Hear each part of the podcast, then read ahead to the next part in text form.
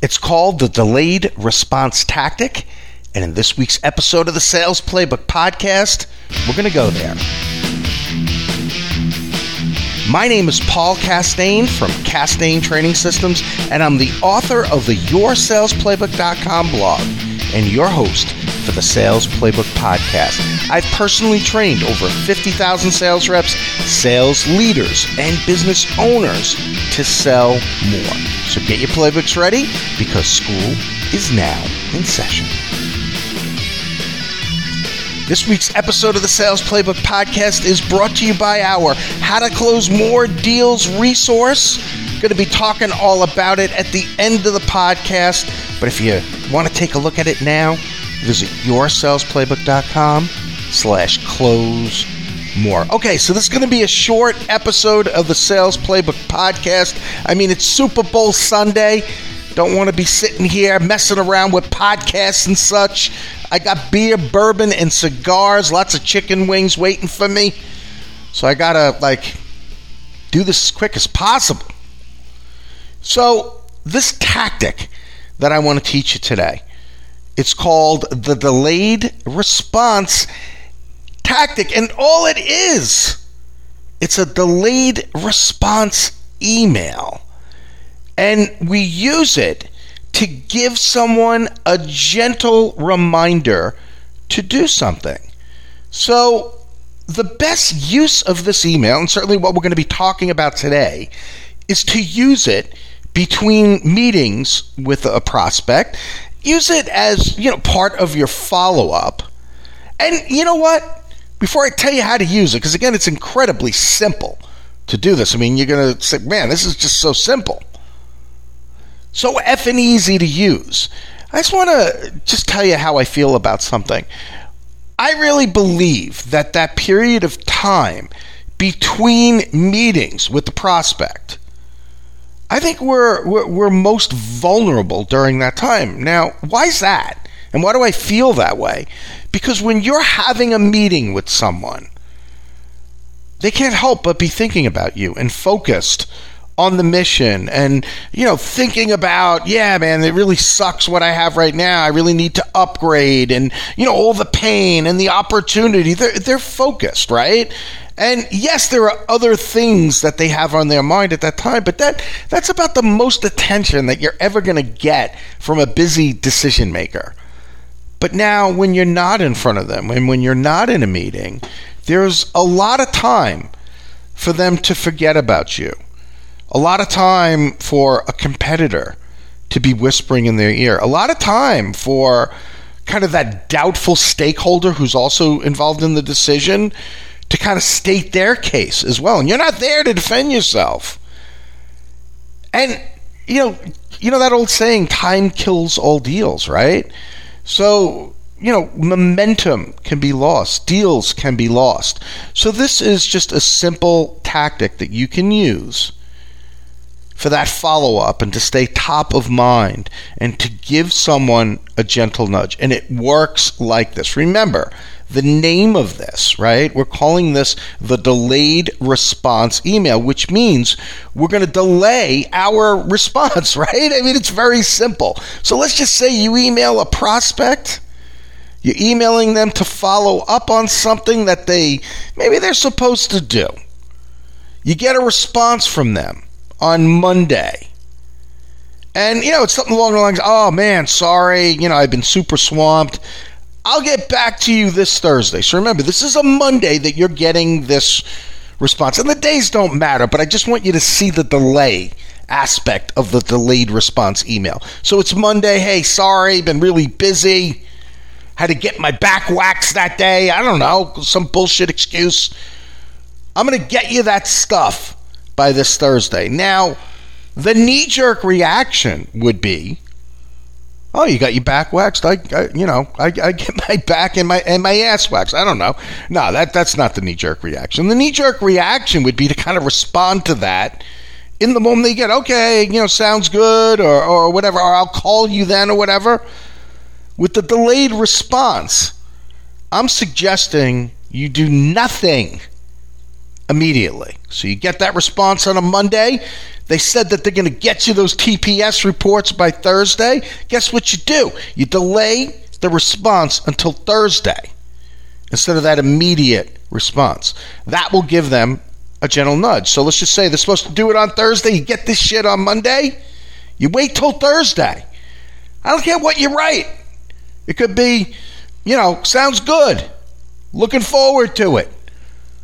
Give you a call later today, right? But the delay and then the response gives them a gentle nudge, right? I mean, there's other ways to do a gentle nudge, but this is just, it's, it, doesn't come across as needy.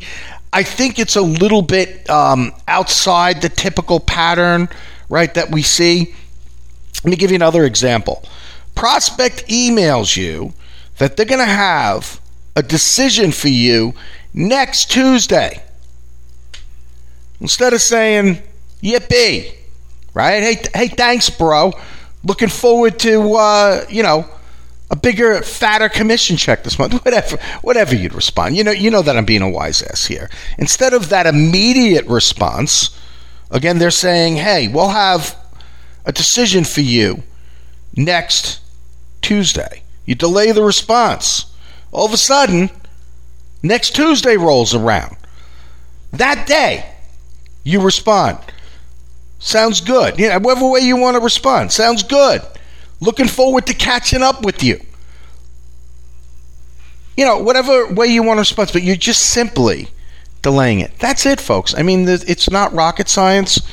And the thing that I've said on this podcast before, and I'm going to say it again, and I know I've been guilty of this as a sales professional. Sometimes, if a suggestion or a tactic isn't sophisticated enough for us, we dismiss it. This could easily fall under that category. I mean, seriously, this is just like, I mean, are you kidding me? This guy's offering this as a sales tip? But remember, knowing something or, oh, okay, yeah, that's basic, is very different than you actually doing it. So, my suggestion, as always, is to consider this one big laboratory experiment, right? You got the lab coat on, give it a shot when you get out there this week. Try this tactic. Think about what I want you to think about right now. Okay, what deals do I have in the pipeline right now as I'm listening to this where I might be able to utilize this crazy delayed response tactic and make it your own? But remember, I truly feel that we're, we're most vulnerable between meetings. And the last thing we want to do is do any of this, you know, I'm calling a check in type of nonsense. I'm circling back. You, you don't want to do that because that's very typical. And you don't want to come across as just another sales rep. You want every aspect of your behavior to be different right? To be set apart from you know that that pack of sales reps that are out there. So give it a shot. And as always, feel free to email me and let me know how it's working out for you. Paul at yoursalesplaybook.com. Before you go, we have a really cool resource. And what makes it cool is that, like anything else that I've been trying to offer lately, uh, it, you can you can go at your own pace. By the way, because this is a download. It happens to be a two session course on closing more effectively. But you know, remember before I was saying, hey, you got to be different. I decided to make this course a bit different because a lot of closing courses deal in a lot of sleazy manipulation tactics and a lot of uh, closes, if you will, that probably should have been put to rest in 1971 when people are talking about that shit. Uh, I go about it very differently. The way I've designed this little mini course, just two sessions, I designed it to pick up from the moment you set the appointment. Now, why did I do that? I did that because I believe that the close, if you will, begins long before that magical moment when you know you shake hands and you know or, or even before that that magical moment when you ask for the business So I've designed it a little bit differently, right? To pick up from the moment you set the appointment. And what I've also decided to do throughout the course, anyway, we touch on some questioning uh, tactics that I believe you should have. And when I talk about questioning tactics, right away, you might have just, you know, found yourself doing something when I said questioning tactics. A lot of sales trainers beat something to death when it comes to questioning tactics and, the, and, and questioning types. And they basically talk about opened, you know, open questions or closed questions. Again, um, you, you couldn't pay me enough to teach that shit because I, I personally was tired of hearing it about 30 years ago, and I'm sure you guys are too. So I go about my questioning technique very different. And uh, we talk about five different types of questions. I actually have a PDF with 100 sample questions. We're going to be talking about how to expedite your deals. Talk about how you can just assess their level of urgency and even create urgency.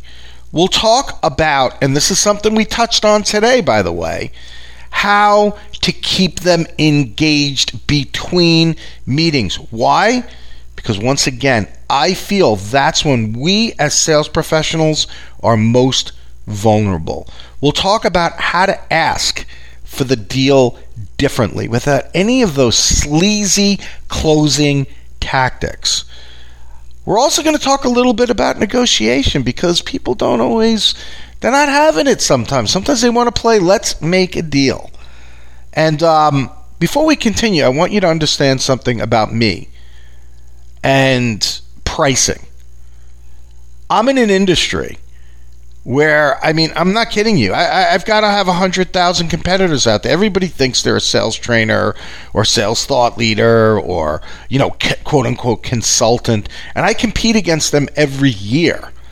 So you know I have people all the time that think sales trainers are a dime a dozen, and sometimes they try to get cute and want to negotiate the price down. So I'll share my playbook with you on what I do in a very competitive industry.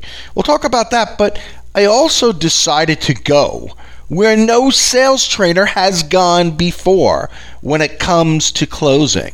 What do you do when somebody tells you no? Right? How, how do you rebound from that? What's the rebuttal? What's the game plan right from the word no? So if you'd like to learn more, please visit yoursalesplaybook.com slash close more. Yoursalesplaybook.com slash close more. With that i'm paul castain from yoursalesplaybook.com i am wishing you an incredible week ahead. Go get them the Sales Playbook Podcast is a Castain Training Systems production. Come check out our blog by visiting yoursalesplaybook.com slash